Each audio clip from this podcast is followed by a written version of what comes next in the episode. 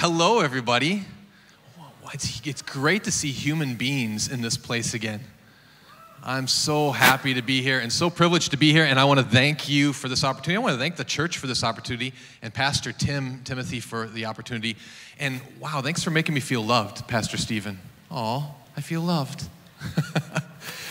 uh, my wife, my family, and I have actually felt nothing but love for every nation, uh, from every nation as well, since we got here. Uh, real quick, just a thought, and this is not part of the message today, but as we were um, as we were doing the opening here, uh, two images kind of popped into my head, and I want to share them with you, and hopefully they bless you. As Susanna was talking about your cup being filled up and then emptied and filled up and emptied, I want to share a vision that was shared with my wife and I not long ago. And it was of, uh, you know, sometimes we have our cup and we, oh, here, here comes a new microphone. Yay. Uh, so we were we, we had this image given to us of a cup, and you know how sometimes you fill up your cup and then you run over and you pour it into somebody else. Could, could you try again? Try again. Try again. I'm trying again. Oh, it's beautiful. Fantastic. Thank you, tech team. Yes. I also heard that Facebook was having difficulty, and my first thought was that's probably good for us, right? Anyways, so you get your cup and you fill it up and you run over and you pour it into somebody else and you keep repeating this and you empty yourself and fill yourself and empty yourself. And this person shared a picture of uh, sometimes when you go to a wedding and they have that pyramid of wine glasses, right? And then they open up the bottle of champagne or whatever and they pour it into the top glass. And as it fills the top glass, it fills all the glasses underneath it from the overflow. And they said, be like that with Christ. Just stay, stay there under Christ in the flow. And, and from that overflow, from that filling, it will just naturally fill everyone around you. And I thought that was a beautiful image I wanted to share.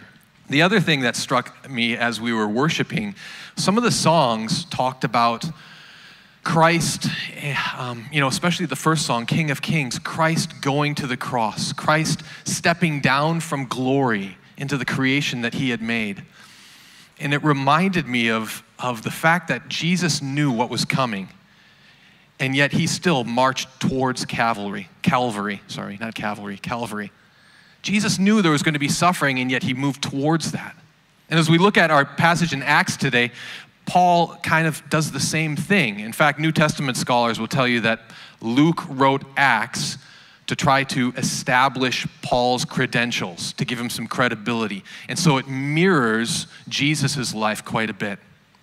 One of my favorite passages in the Bible is about Shadrach, Meshach, and Abednego, three young Jewish men who were during the Babylonian captivity. And I believe it was King Nebuchadnezzar passed a law saying, You must worship me, you must pray to me. And these three men said, We're not going to do that. And Nebuchadnezzar said, If you don't worship me, I'll throw you into the furnace. And they said, We believe that our God can save us from the furnace. And here's my three favorite words But if not, still we won't worship you. We believe God can save us, but if not, we're still going to follow God.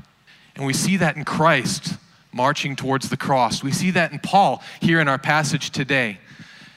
And I hope that by the end of this, you guys see that in your life as well. The ability in the hope that God gives you to march towards the mission that God has for you. Return to Jerusalem. So, Paul is on mission, and this is not the big mission. The big mission for Paul is one day he's going to speak to kings, he's going to go to Caesar's court right? This is kind of a side mission. Yesterday at uh, Rambayu, I, I, brought up the idea of video games. And in, sorry for all of us older people, but in video games, you have the main quest, but then there's also side quests. And him going to Jerusalem is sort of a side quest. It's actually for a couple of reasons. One, to bring an offering that he had risen, uh, raised for the church in Jerusalem. But also, we can see uh, in chapter 20, I believe verse 22, Paul says, I was compelled or constrained by the Holy Spirit to go to Jerusalem. So the Holy Spirit has sent Paul to Jerusalem. And that's important. When we talk about missions and being sent by God, it's important that we're sent by the Holy Spirit. John Piper, who's a famous pastor and author, said when it comes to missions, you have three choices to go, to send, or to disobey. Now, I know none of us want to disobey, right? That's a bad place to be. But I want to disagree with John Piper and say actually, in missions, you have two options to go or to disobey. We are all called to go, therefore, and make disciples of all nations. Matthew 28, 19, and 20, right? The Great Commission. Go make. We teach that class here at Every Nation. So by the end of today, I hope that you guys are all ready to go, that God is going to be able to send you. When we look at missions, point number one I want to bring up with you guys is that missions begins and ends with a word from God. And I just mentioned that in Acts 20, and that's what Pastor Timothy talked about last week. The Holy Spirit constrained Paul to go to Jerusalem. The Holy Spirit sent Paul. When we talk about missions and sending, it starts with a word of prophecy. It begins and ends with a word of prophecy. If you have your Bibles, please open up to Acts 21. We're going to look at 21 to 23. It's a big set of text. We look at verse 4 we can already see another word of prophecy here. And through the Spirit, they, this is Paul's friends, were telling Paul not to go to Jerusalem. Wait a second. I thought the Holy Spirit just told Paul to go to Jerusalem. Well, in the context of this, if you read this passage together, this is Paul being sent by the Holy Spirit, and then the Holy Spirit tells his friends Paul is going to suffer. In fact, one chapter earlier, Paul says, I've been told by the Holy Spirit that every city I enter into, I will be met with imprisonment and hardship. Paul knows what's coming. He knows it's going to be hard. His friends have been told by the Holy Spirit that it's going to be hard. And they don't want Paul to suffer, so they say, No, we don't want you to go. But this is a word of prophecy. Sometimes God uses our friends.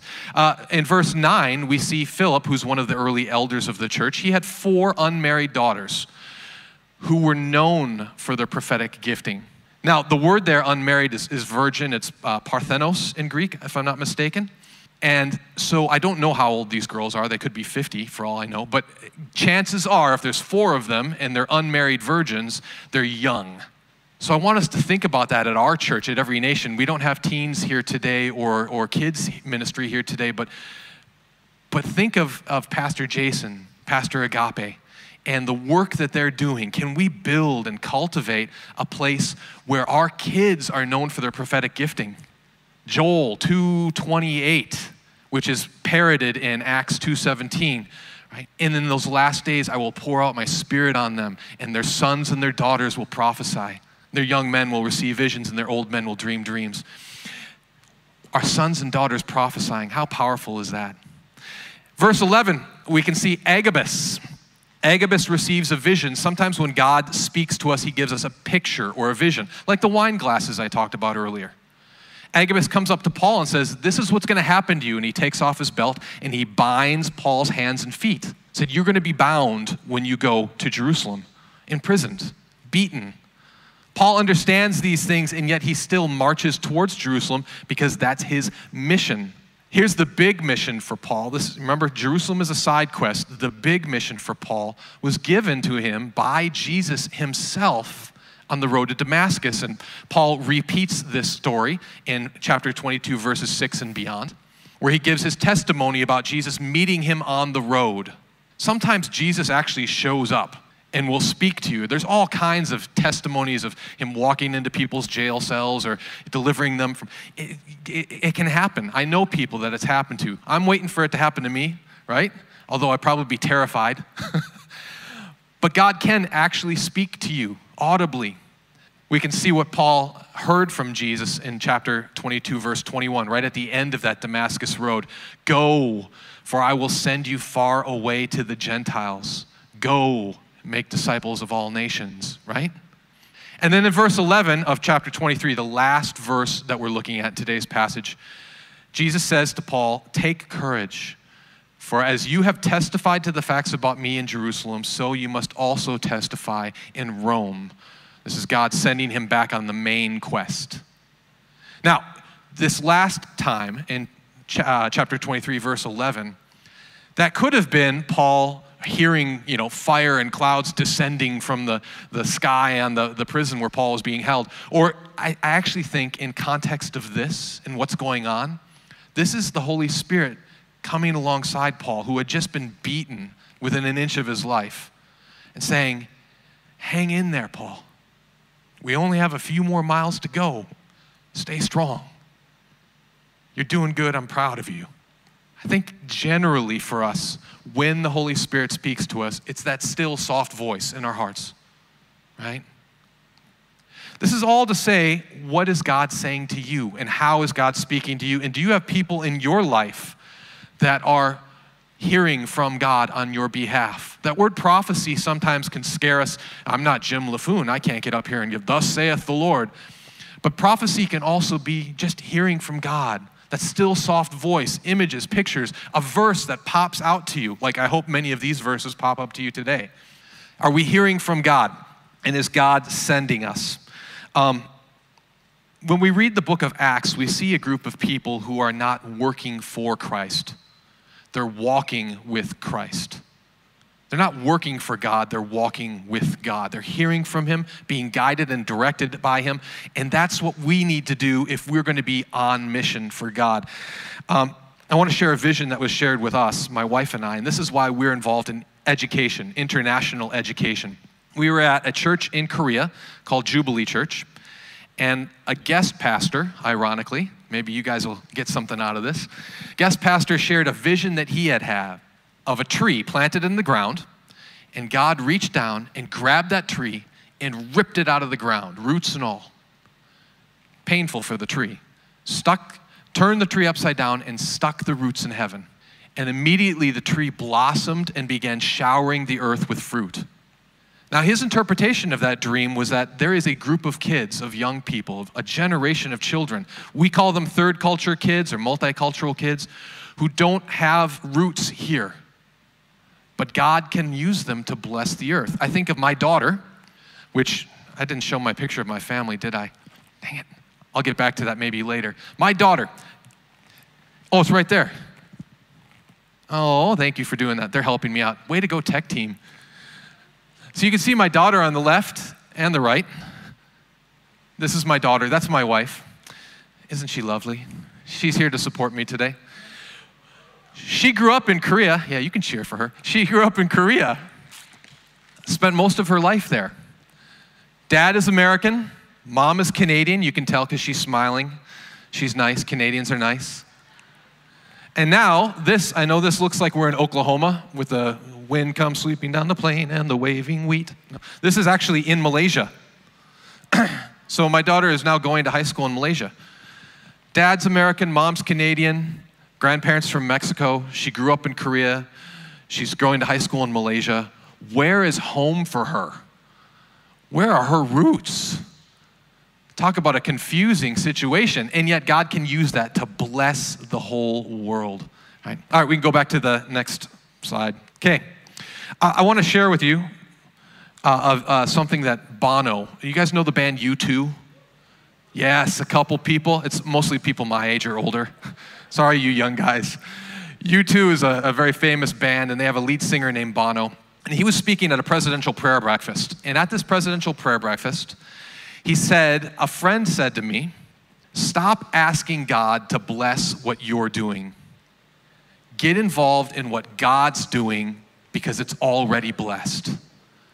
Stop asking God to bless what you're doing. Get involved in what God's doing because it's already blessed. When we hear from God, when we are listening to God, we're going to get involved in what He's doing, and we know there's blessings there. But what do those blessings look like? It sometimes is difficult. Point number two expect obstacles. When we look at missions, uh, there's some famous mission organizations in the world. IMB, International Mission Board, is one of them. They say that there are several challenges common to modern missionaries, today's missionaries.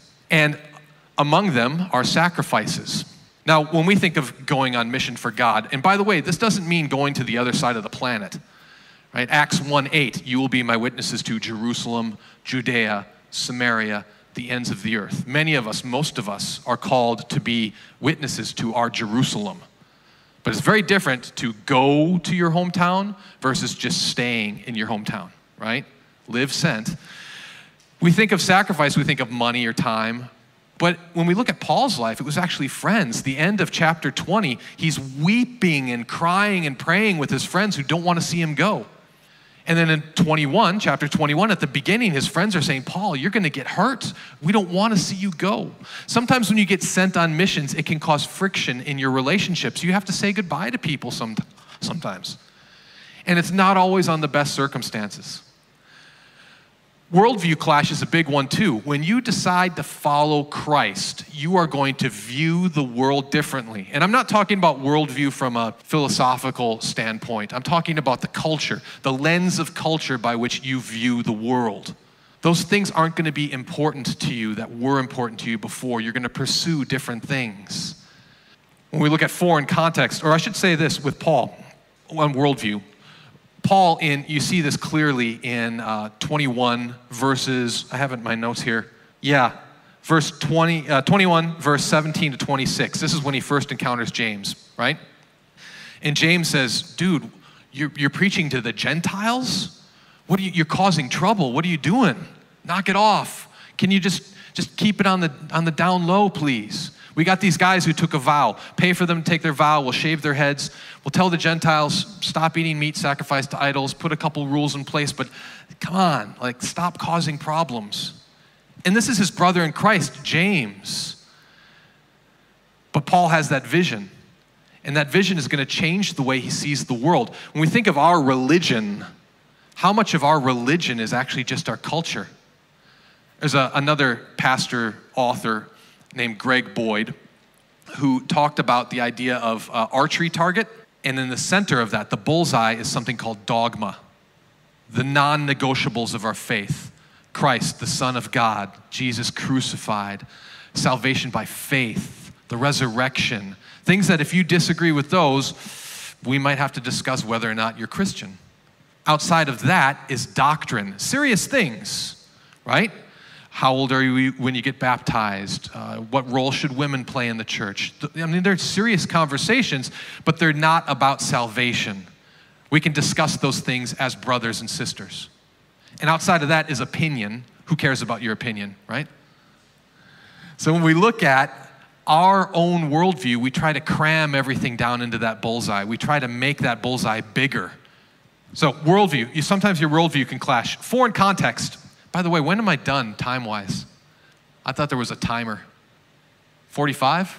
Just keep going, he says. All right, we'll be here till 3. No, we won't. Don't worry. I was raised Lutheran, and I know I have to get out of church by noon so you can get home for the football kickoff. Right? Okay. When we look at uh, foreign context, oftentimes you find yourself a stranger in your own land. We see this with Paul very clearly in this passage. Paul is an outsider in his own community where he, where he went to school in Jerusalem. He's treated like an outcast. And I want to say something about this idea of foreign context.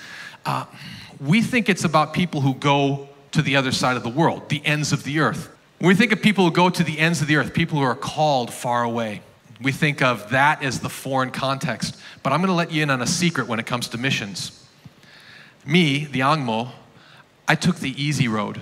Of those, Jerusalem, Judea, Samaria, the ends of the earth, the ends of the earth is the easy one.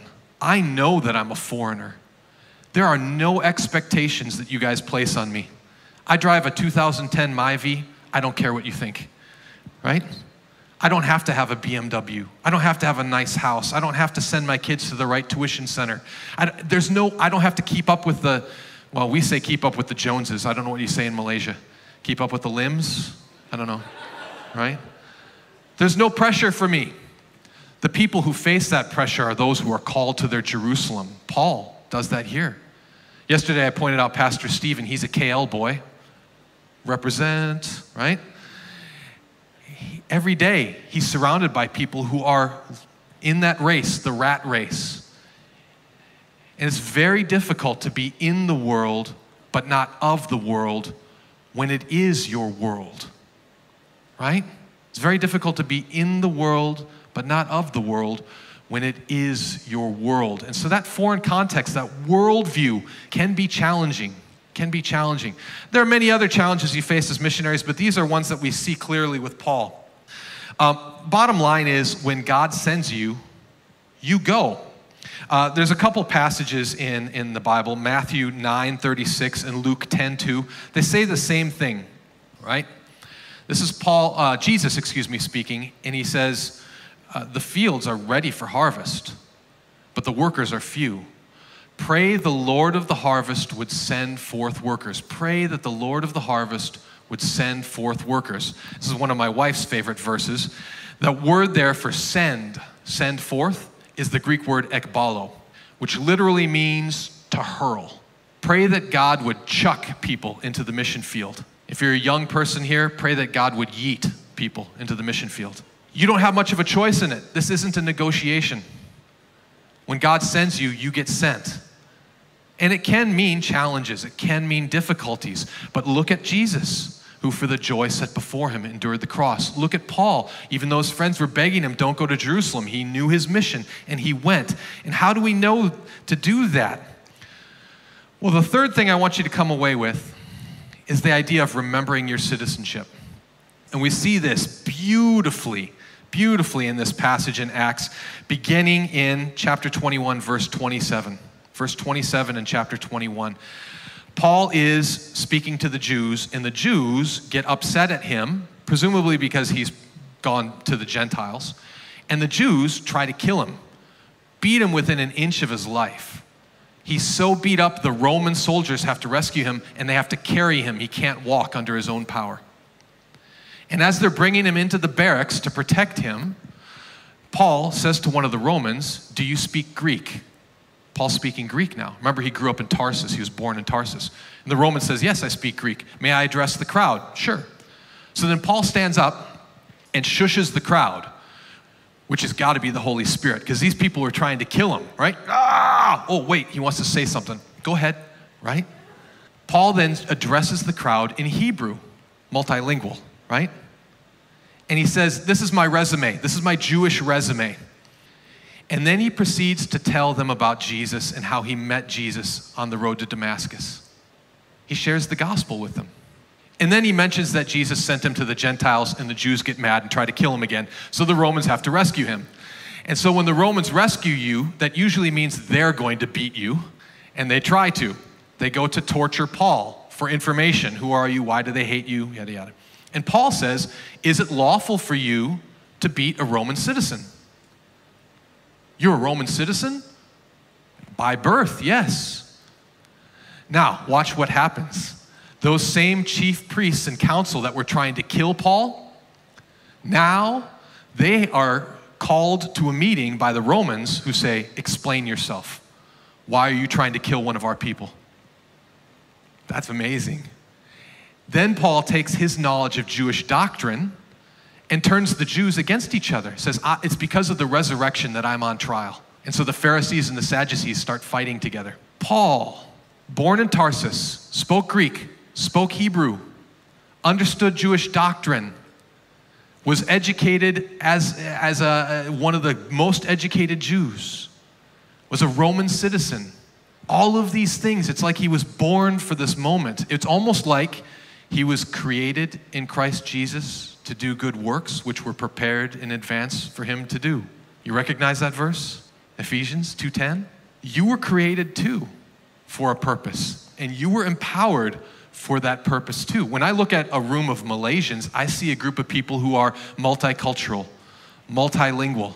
I see people who are that tree that God can use to bless the whole earth. And I think that's amazing. What is God calling you to?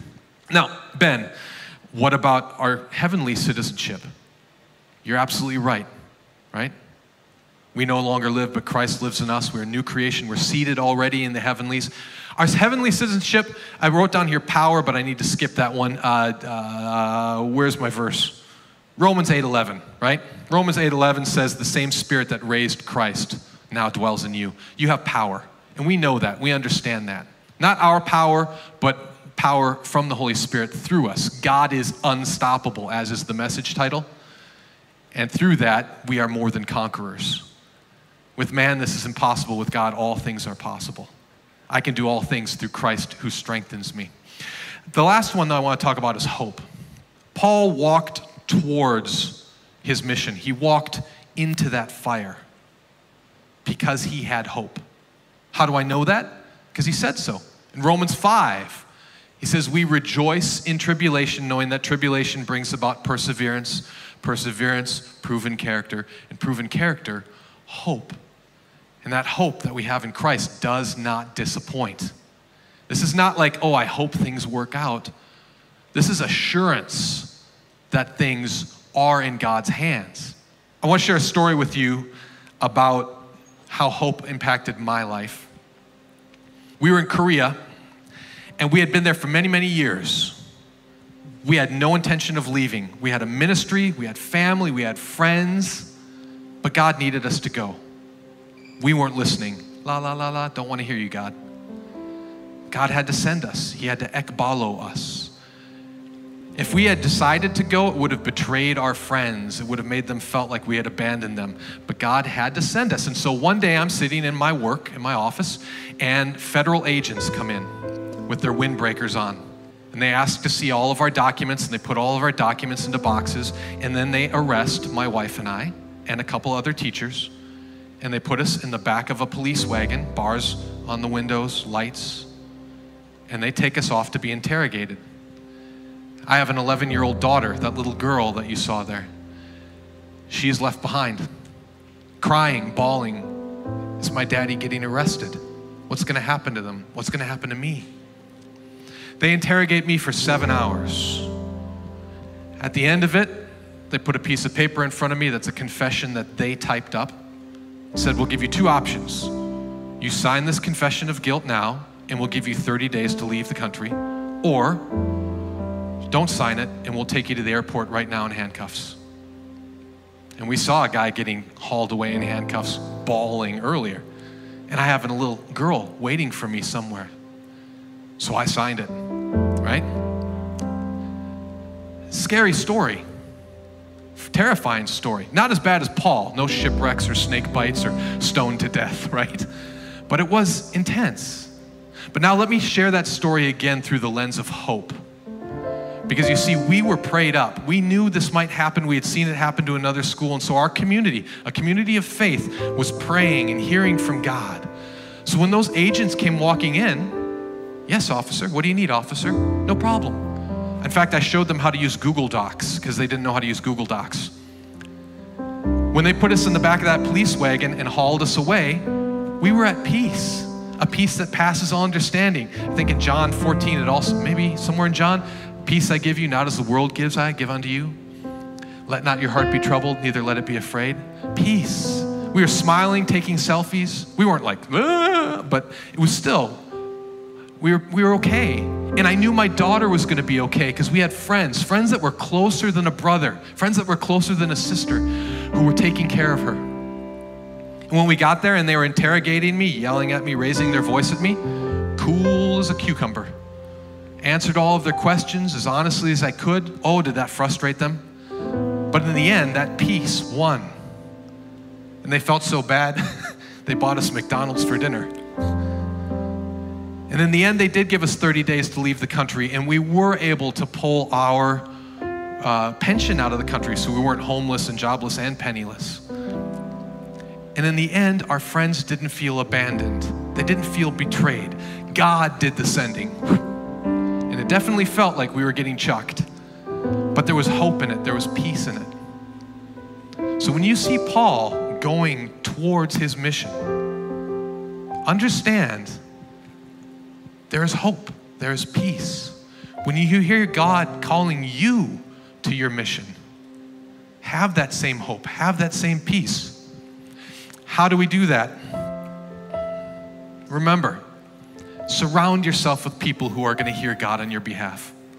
Your life group, your one to one mentor, your pastors, your friends and family, maybe be listening, be in the Word, meditating on it, memorizing it, chewing on it. That word meditate on Scripture is like a cow chewing on its cud, right? Chew on, chew on the Word, hear from God. Understand that there will be challenges. There's going to be difficulties when you decide to follow Christ. The battle belongs to the Lord, amen?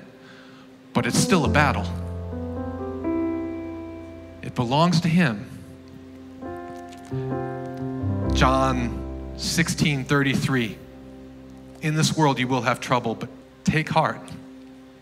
I have overcome the world, right? And lastly, remember whose you are. Remember that God made you. When you were in your mother's womb, He knew you. Before you were born, He appointed you a prophet to the nations. Psalm 139, you were knit together in your mother's womb. Ephesians 2:10 you were created in Christ Jesus to do good works which were prepared in advance for you to do. You are made for your mission. Hear what it is and walk forward in it with courage, with bravery, with hope. Remember that God is unstoppable. And you can do all things through Christ who strengthens you. Let me pray for us. God, I want to thank you. I want to thank you for I just want to thank you for you. I want to thank you for Paul. I want to thank you for Shadrach, Meshach, and Abednego. I want to thank you for every nation. I want to thank you for the community of believers. Therefore, since we have this great cloud of witnesses, right? Thank you, God. And thank you for Christ. Thank you that we do not have a high priest that cannot empathize, but one who was tempted in every way as we were, and yet without sin. Thank you that we have a mission You've created us to do good works that you already know about, and you've made us for that. Father, thank you. Thank you that we can trust in you. You are unstoppable. In Jesus' name, amen.